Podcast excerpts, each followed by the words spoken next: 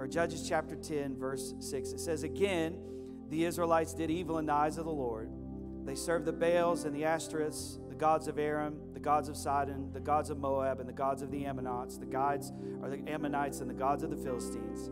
And because the Israelites forsook the Lord and no longer served him, he became angry with them. He sold them into the hands of the Philistines and the Ammonites, who that year shattered and crushed them. For 18 years, they oppressed all the Israelites on the east side of the Jordan in Gilead, the land of the Amorites. The Ammonites also crossed the Jordan to fight against Judah, Benjamin, Ephraim. Israel was in great distress. Then the Israelites cried out to the Lord We have sinned against you, forsaking our God and serving the Baals. The Lord replied, when the Egyptians, the Amorites, the Ammonites, the Philistines, the Sidonians, the Amalekites, and the Moabites oppressed you, and you cried to help for me, did I not save you from their hands? But you have forsaken me and served other gods.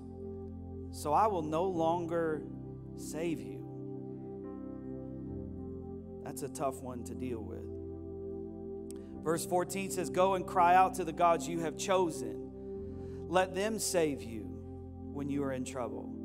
But the Israelites said to the Lord, We have sinned. Do with us whatever you think best, but please rescue us now.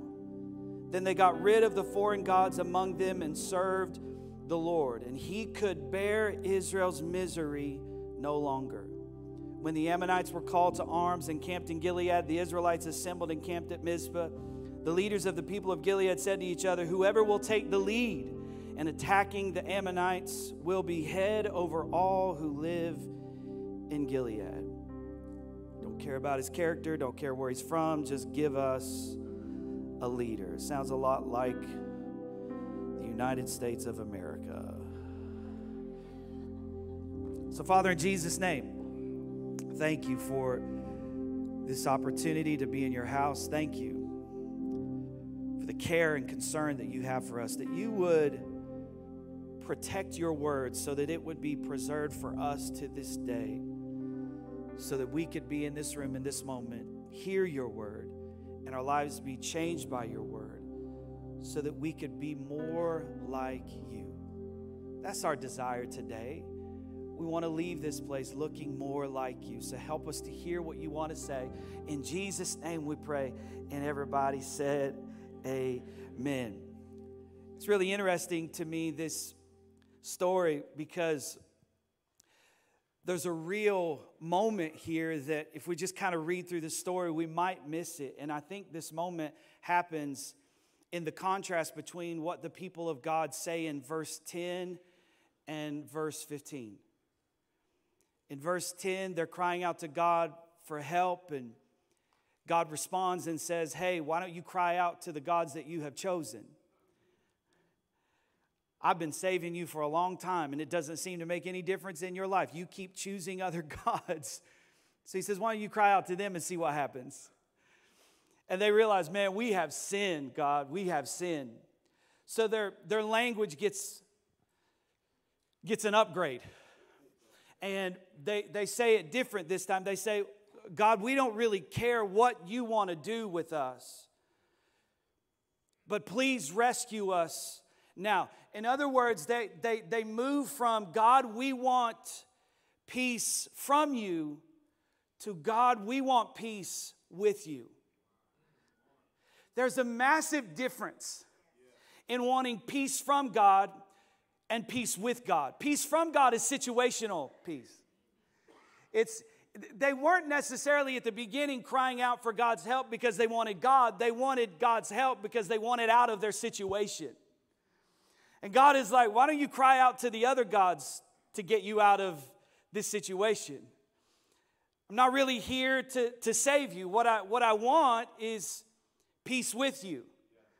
I, I don't want a relationship with you that's just about you getting something from me and then you abandoning me. I, I, want you to, I want you to have a relationship with me that says what you, what you finally come to grips with in verse 15 when you say, I don't care what you do with me, I don't care what it looks like to fall in your hands. I just want you. I, I, I'm not really interested in my situation changing. I'm not really interested in the job changing. I'm not really interested in all of that. All of that is secondary to you. God, I, I just want you. And I think very often there, there, and, and it doesn't seem that big of a deal, but it's a, actually a massive deal. And we see it in the New Testament. In Luke 17, the Bible says that there are these 10 lepers that are crying out to Jesus for help. And they're, they're, they're, they're crying out to him, Jesus, son of David, they're, have mercy on us, please, please hear our cries, God. And, and the Bible says Jesus tells them to go, and as they go, they are cleansed of their leprosy, and he tells them to go see the priest. And while they're walking, one of them realizes that they're being healed, and he doesn't continue to the priest. He actually turns and he runs back to Jesus, and he's like, Hey, I just want to say thank you. I just want to say, you're amazing. I just want to say, I didn't deserve this, but you did it anyway. I just want to fall at your feet and worship you right now because nothing else really makes any sense.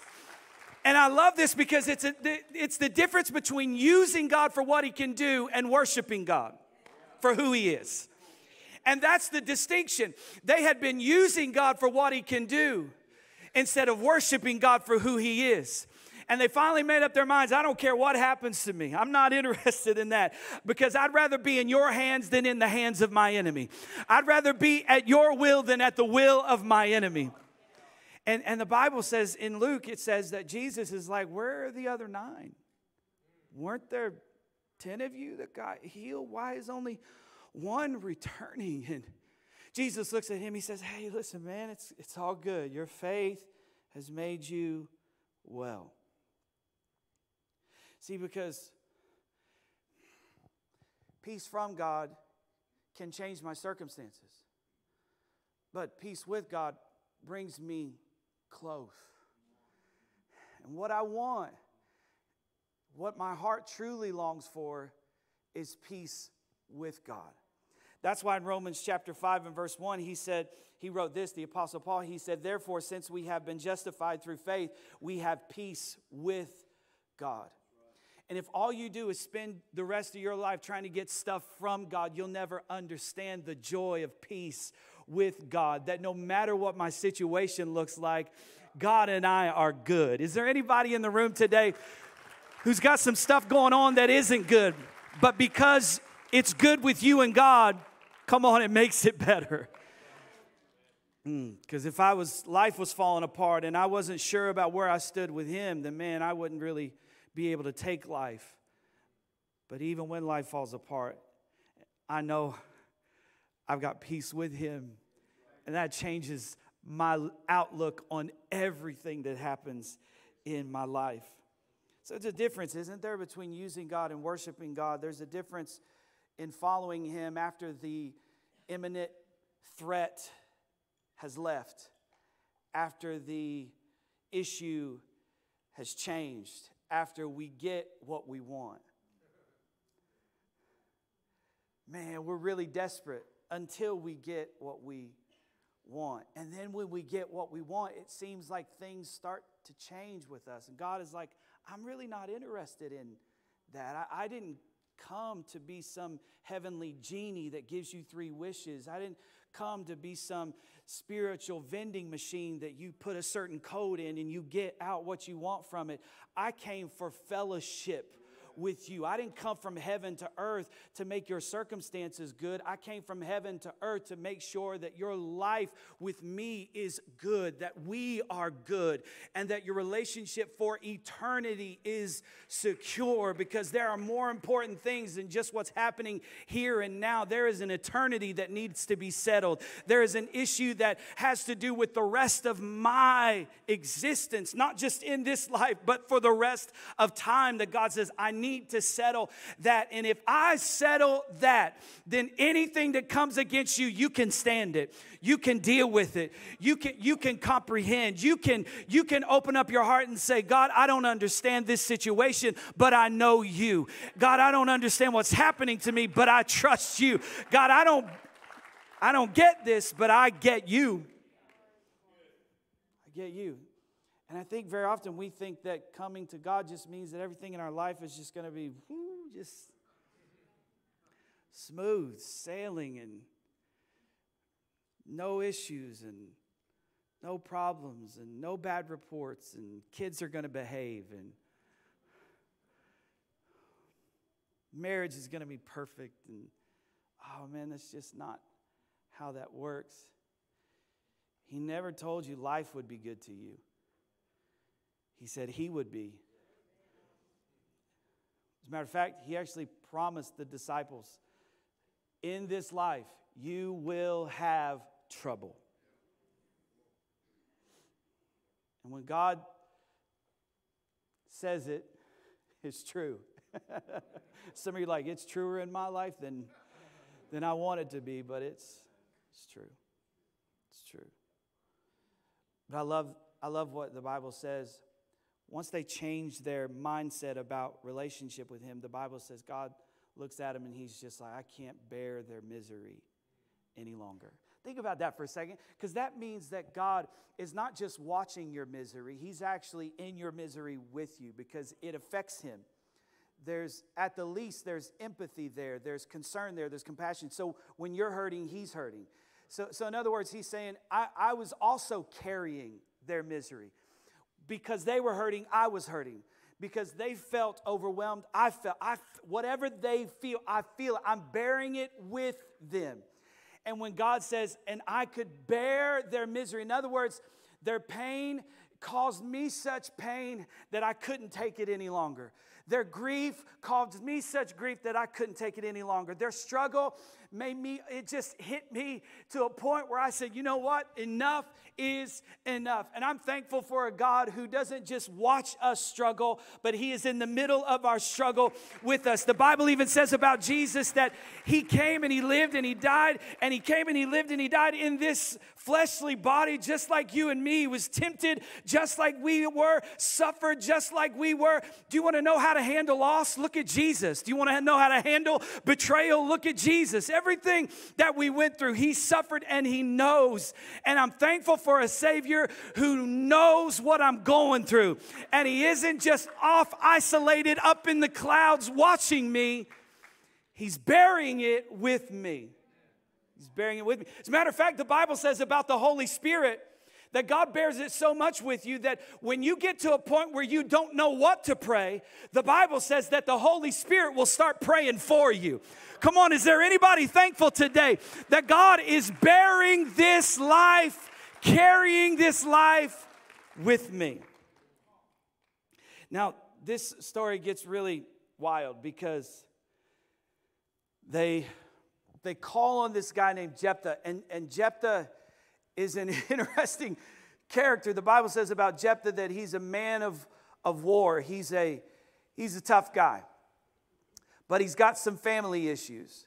His father was a man named Gilead, but um, he, he was uh, the, the product of a relationship between his father and a prostitute. And the Bible says that Gilead had some other sons, and as these sons grow up, they start to push Jephthah out of the family because of who his mother is. Now, they push him so far away that he, he leaves the family, and the Bible says he finds himself running around with a bunch of scoundrels. I love it. And then they get into a situation where it's like, we need somebody who can fight. And none of these wimpy brothers want to fight. So they're like, we need Jephthah. So isn't it wild how people, when they don't need you, will find all the excuses in the world to, to keep you out of their life, but when they need you, they will drop all of those excuses and they will put down all of their perceived morality because they are desperate. Don't, don't ever get yourself in a desperate situation. You'll make some decisions that you regret. That's another thing. But the Bible says that they go and they get Jephthah, and Jephthah's like, This is weird. You guys didn't want me, now you want me. And they're like, Well, Jephthah, none of that matters anymore. We are at war. you, you know how to fight. We don't. We are not good at this. You are a legend.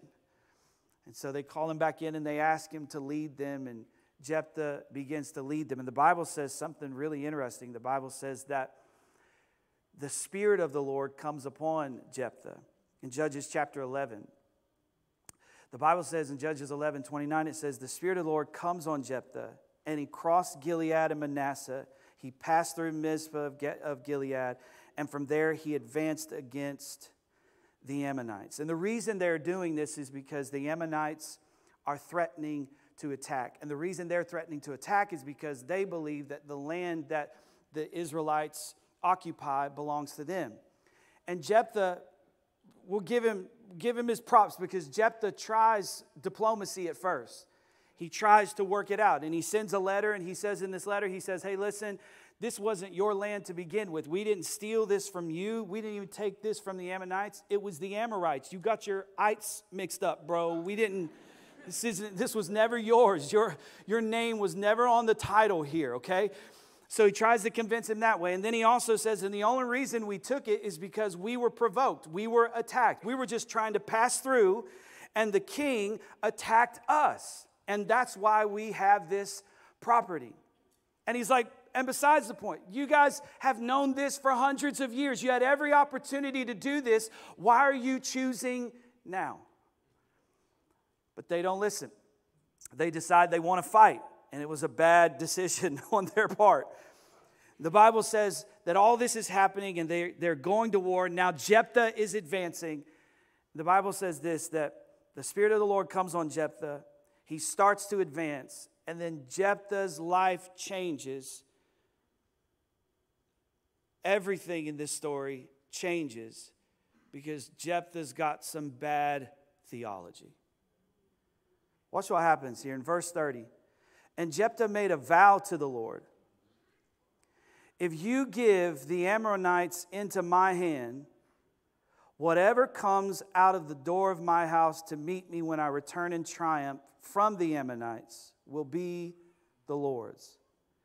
And I will sacrifice it as a burnt offering.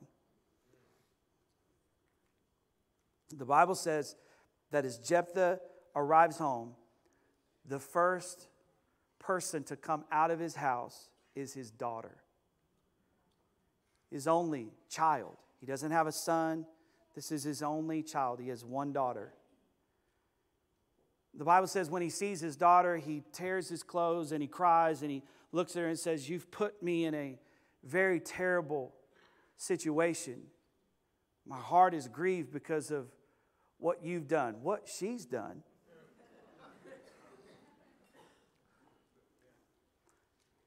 And so the Bible goes on in this story. She, she's an unusual child. I know if I proposed this to any of my kids, they'd be like, Dad, you are out of your mind. I'm moving out.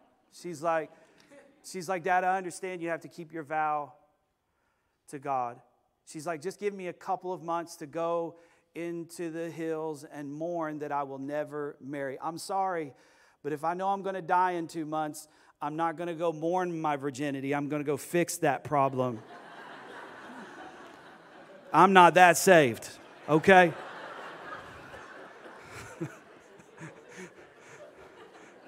I'm that, I'm that 16 year old that was, that was praying, like seriously praying, Dear Jesus, do not come back.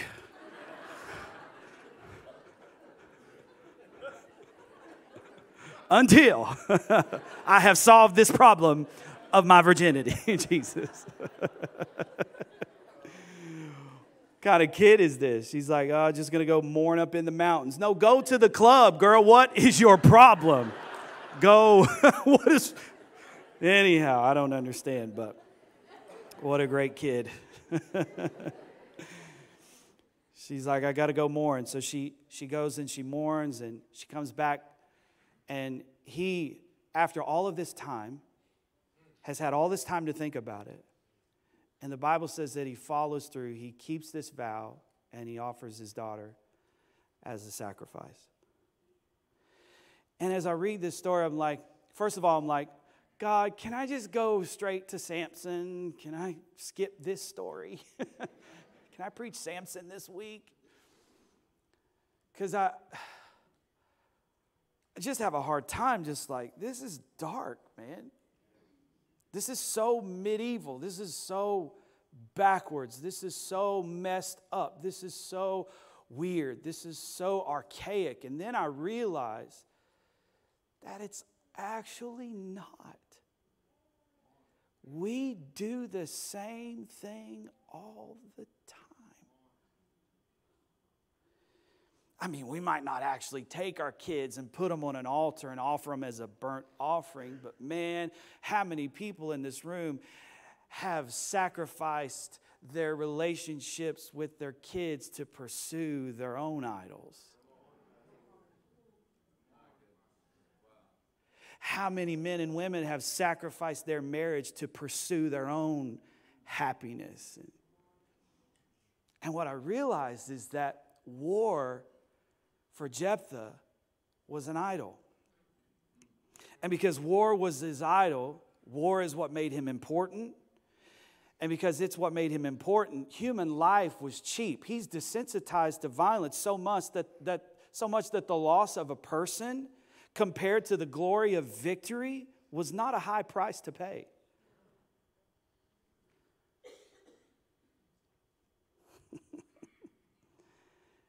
Win, whatever the cost. Be seen, whatever the cost. Get what I want, whatever it costs. And we can sit here and we can mock Jephthah until we realize we are just like Jephthah. Willing to sacrifice whoever and whatever on the altar of what we want.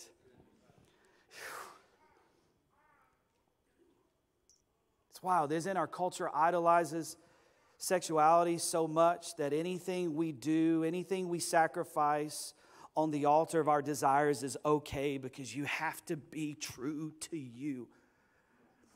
You have to be you. Well, what if you hurts people?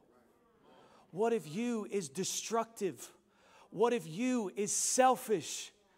Because the Bible describes and defines what love really is. Love is not selfish. Love is actually very sacrificial. Jephthah, if you're going to vow to give up anybody's life, it should be your own life. Who are you to think that your life is so valuable that, that the sacrifice of another life is worth whatever you want? You ever been driving down the road and you see the back of a boat and it's like spending my kid's inheritance? Because our culture idolizes self. We are actually, we, we, we are actually training narcissists. This is what social media does, by the way. Social media is training us to be narcissists. We go to social media to look at a picture of us, to look at people looking at a picture of us. We go look at us to watch people look at us. It doesn't get much more narcissistic, individualistic than that. No wonder we live in a culture right now where even the military cannot keep up with its need for people to join the military because nobody wants to sacrifice anymore. We live in a culture that doesn't experience empathy like we used to. This is why we're so divided because we can't, it's all about us to the point that we cannot see anybody else's idea, opinion, thought process because it's all about me. And I, I, I look at this story, I'm like, that's so barbaric, it's so archaic, but so are we. We just have the iPhone. We're barbarians with technology. We're the same people who used to kill each other in the Colosseums. We just have technology, so it makes us even worse and more dynamic and makes our reach and our narcissism even larger. Oh, man. This is why I didn't want to preach this today. I'm like, God, give me Samson. Wanted to talk about killing people with the jawbone of a donkey and make some joke about, you know, what a donkey's name is in the Bible, you know. ah, that would have been great. God's like, no, I want you to go talk to them about their idols. Oh, God, yeah, okay, here. Here you go. We, we have, we, we, And don't tell me we don't. We, we idolize sexuality so much that we have turned it into a billion dollar business in our culture that enslaves young men and women. No wonder sex trafficking is such a massive deal, not just in other parts of the country, but right here in Tennessee. Because whatever we have an appetite for, somebody will feed us. And the only way to get rid of it is to, is to stop having the appetite for it, to stop making life about me and start making my life about others. I exist for others, and nobody should be sacrificed so that I can get what I want.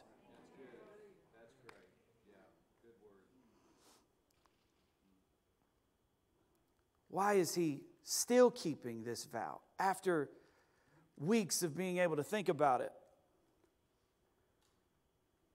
After talking to friends and family, he's still committed to it.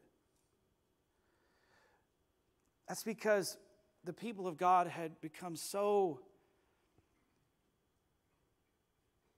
engulfed in the culture that they lived in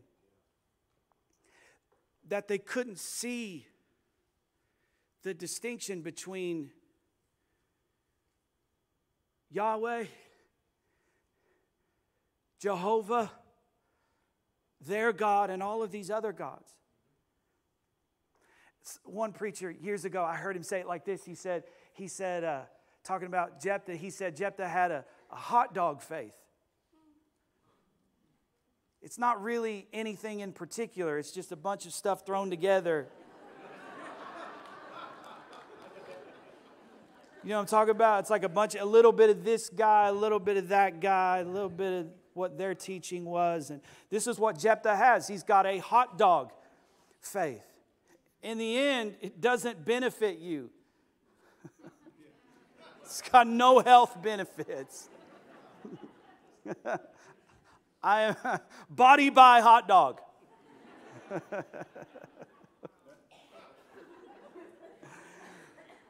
oh, it's hot dog faith. It's, it's so engulfed in the culture that it's, it's, it's, it's got a little bit of God, but it's also got a little bit of culture. It's got, well, God said, but my professor said. It's like I know the Bible says this, but did, did you did did you I mean have you actually read about this other faith? I mean there's there's some correlation and I'm I, think that the same God you serve is the same God I serve and you know, I, I know God said, but I was watching Oprah the other day and it was like, it was really convincing. And, and that's what we have in the culture. You know, I was, I, I, I heard my preacher, but I was also on TikTok, and the TikTok evangelist told me, the YouTube prophet said, and what we have in American culture is hot dog faith.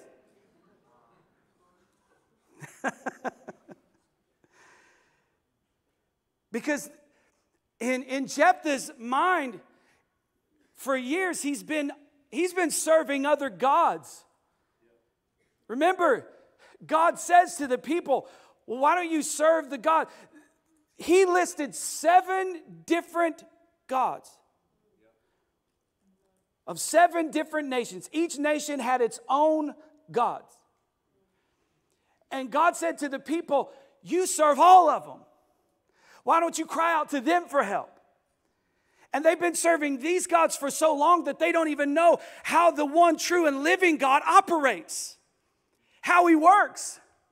They've forgotten that the, the law actually teaches us that we are not to sacrifice our children on the altar. That's what Deuteronomy tells us. Don't offer your children as sacrifices. But here we are.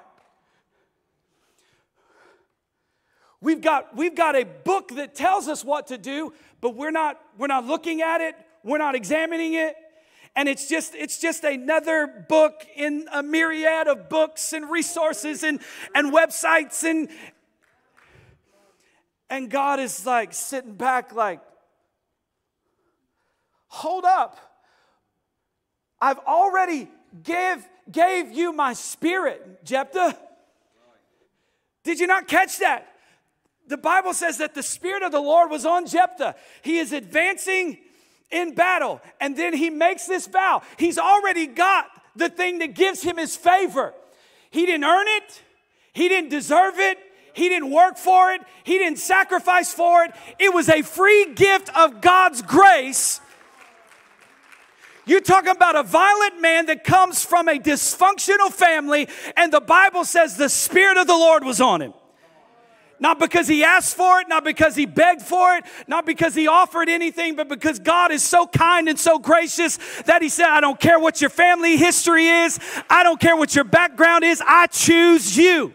It's an act of favor. And here is our issue we don't know how to deal with the grace of God we keep trying we keep trying to explain it away so it's like it doesn't make any sense i'm not really sure about it it can't be all there is so uh, here's my child. What i don't want your children. The law says deuteronomy chapter 18 don't offer your children as sacrifices with burnt offerings. But he doesn't know God.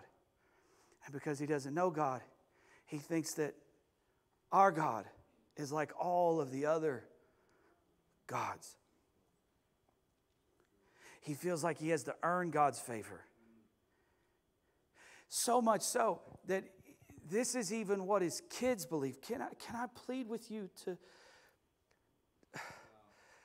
to, to please, please don't teach your children a works based, your sacrifice, your giving, your serving, your goodness based salvation. That will make it, when that girl should have ran and said, My dad is crazy out of his mind.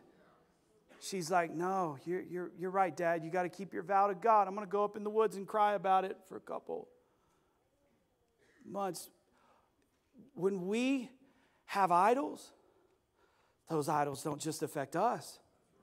We teach that idol worship to our kids.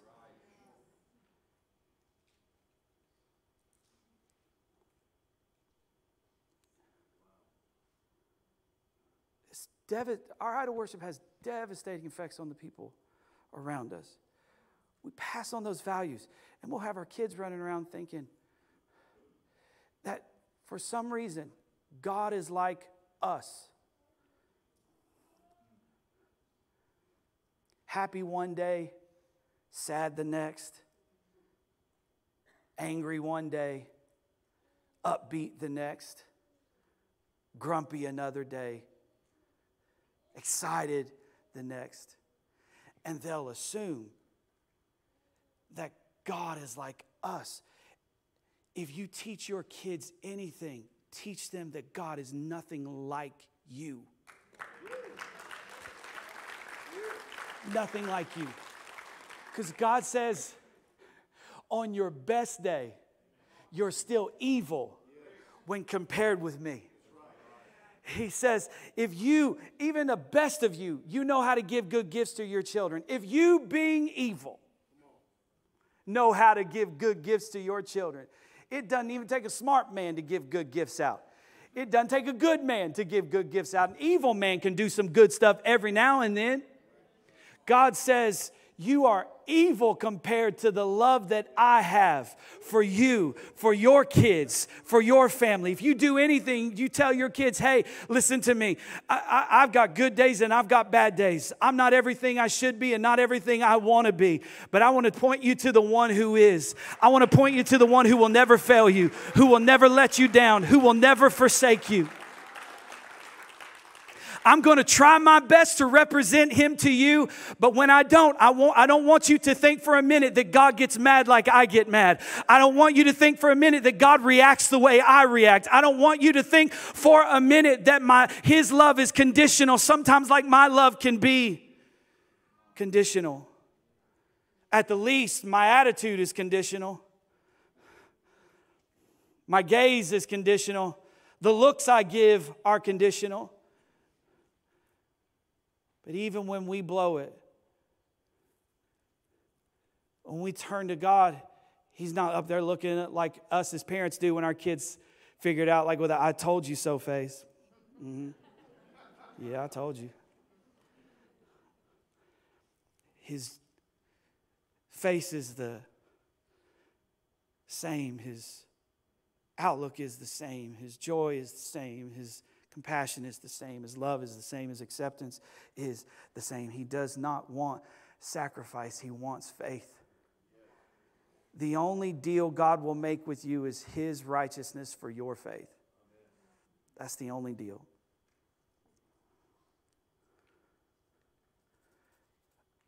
The story shocks me because the Bible's it it hurts because it's just like you already had his spirit, Jephthah.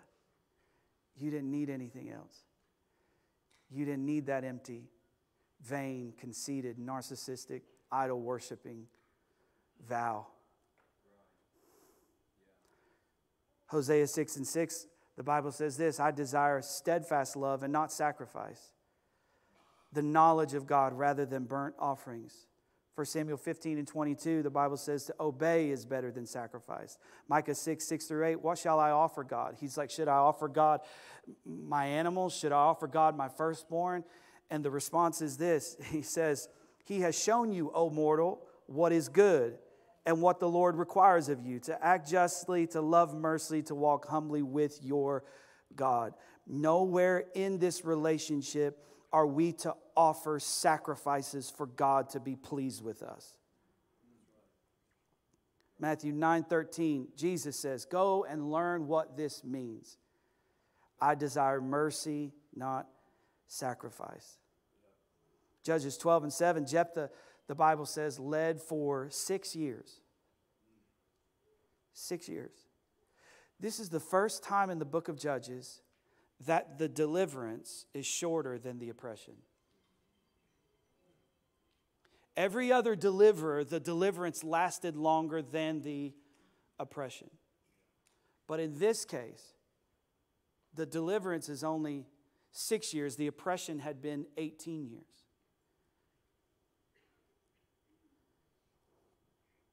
Isn't that interesting? That's because that's because if all you want from God is for your situation to change or Him to give you what you want, then your oppression will always last longer than your deliverance.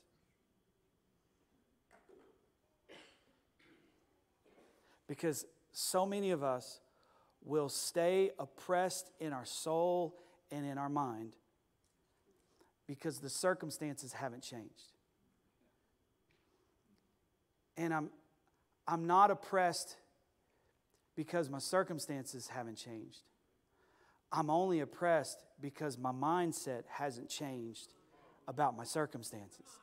And if, I, if all I see, God, is the one who just changes my situation, then of course my oppression will last longer than my deliverance. Because most of life is spent in a struggle. It is. As a matter of fact, when you read stories throughout the Bible, you read stories in the New Testament, most of the time people got out of a struggle, they went right back into a struggle. Hey, you won this fight. What's your reward? Another one. it's like a DJ Khaled song, just keeps happening. Another one and another one and another one. I wish you could come to church and I could lie to you and say, hey, man, when you give your life to God, it's going to be trouble free, bro. And, and uh, man, if you'll just come to church more, things are going to get better in your finances. You know, if you would pray harder, your health would be. That's a bunch of pie in the sky. That's a false theology.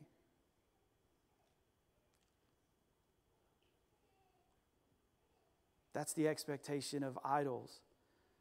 If I'll offer my kid, you'll give me victory. If I'll give you this, you'll give me that. And so we can live our life with God like it's a transaction. Like showing up to church is some transaction we make with God. If I go to church, that means Monday's going to be really good. And if I like really get wild in worship, like if I throw my hands up, then I might even make it to Wednesday. right? But it's not transactional. We receive God's love as a free gift. We receive God's favor as a free gift. What does He want from us? Just believe that I gave it to you. Just believe that it's available. Just believe that my sacrifice, what Jesus did on the cross, is enough for you. I don't want your burnt body. I don't want your kids' burnt body. I don't want your spouse's burnt body. I already took care of that when my son sacrificed his body to the point where he became unrecognizable, didn't even look like a human anymore. That was all for you so that you can come to church and not feel like, man, if I don't lift my hands or if I don't give or if I don't pray, if I don't do this, God's gonna.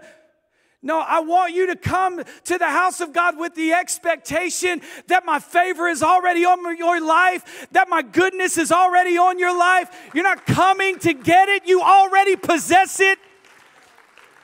I'm not, I'm not living for God to love me. I'm living from the love of God. I'm not, I'm not living for God to forgive me. I'm living from the forgiveness of God. It's a change of mindset that says, hey, I don't want peace from you as much as I want peace with you. I just want you. Mm. It's tough, isn't it? Because we are way more influenced by our culture than we like to admit. And we can really wind up with a faith that really isn't faith at all. And here's what happens to so many of us we many people either assimilate or isolate when we're in a culture like ours. We either get really caught up in it or we isolate from it. And God hasn't called us to either one of those assimilation, looking like the world, or isolation from the world. The Bible actually teaches something very different. It's called separation. It's, it's not the same thing as isolation, it's in the world, not of the world. It's what the apostle means when he writes in Second Corinthians chapter 6. And we, we preach this to students all the time so they won't date unbelievers, but that's not really even what is specifically about. It says, What agreement can exist between the temple of God and idols? He says, For we are the temple of the living God. As God has said, I will dwell with them and walk among them, and I will be their God, and they will be my people. Therefore, come out from them and be separate, says the Lord.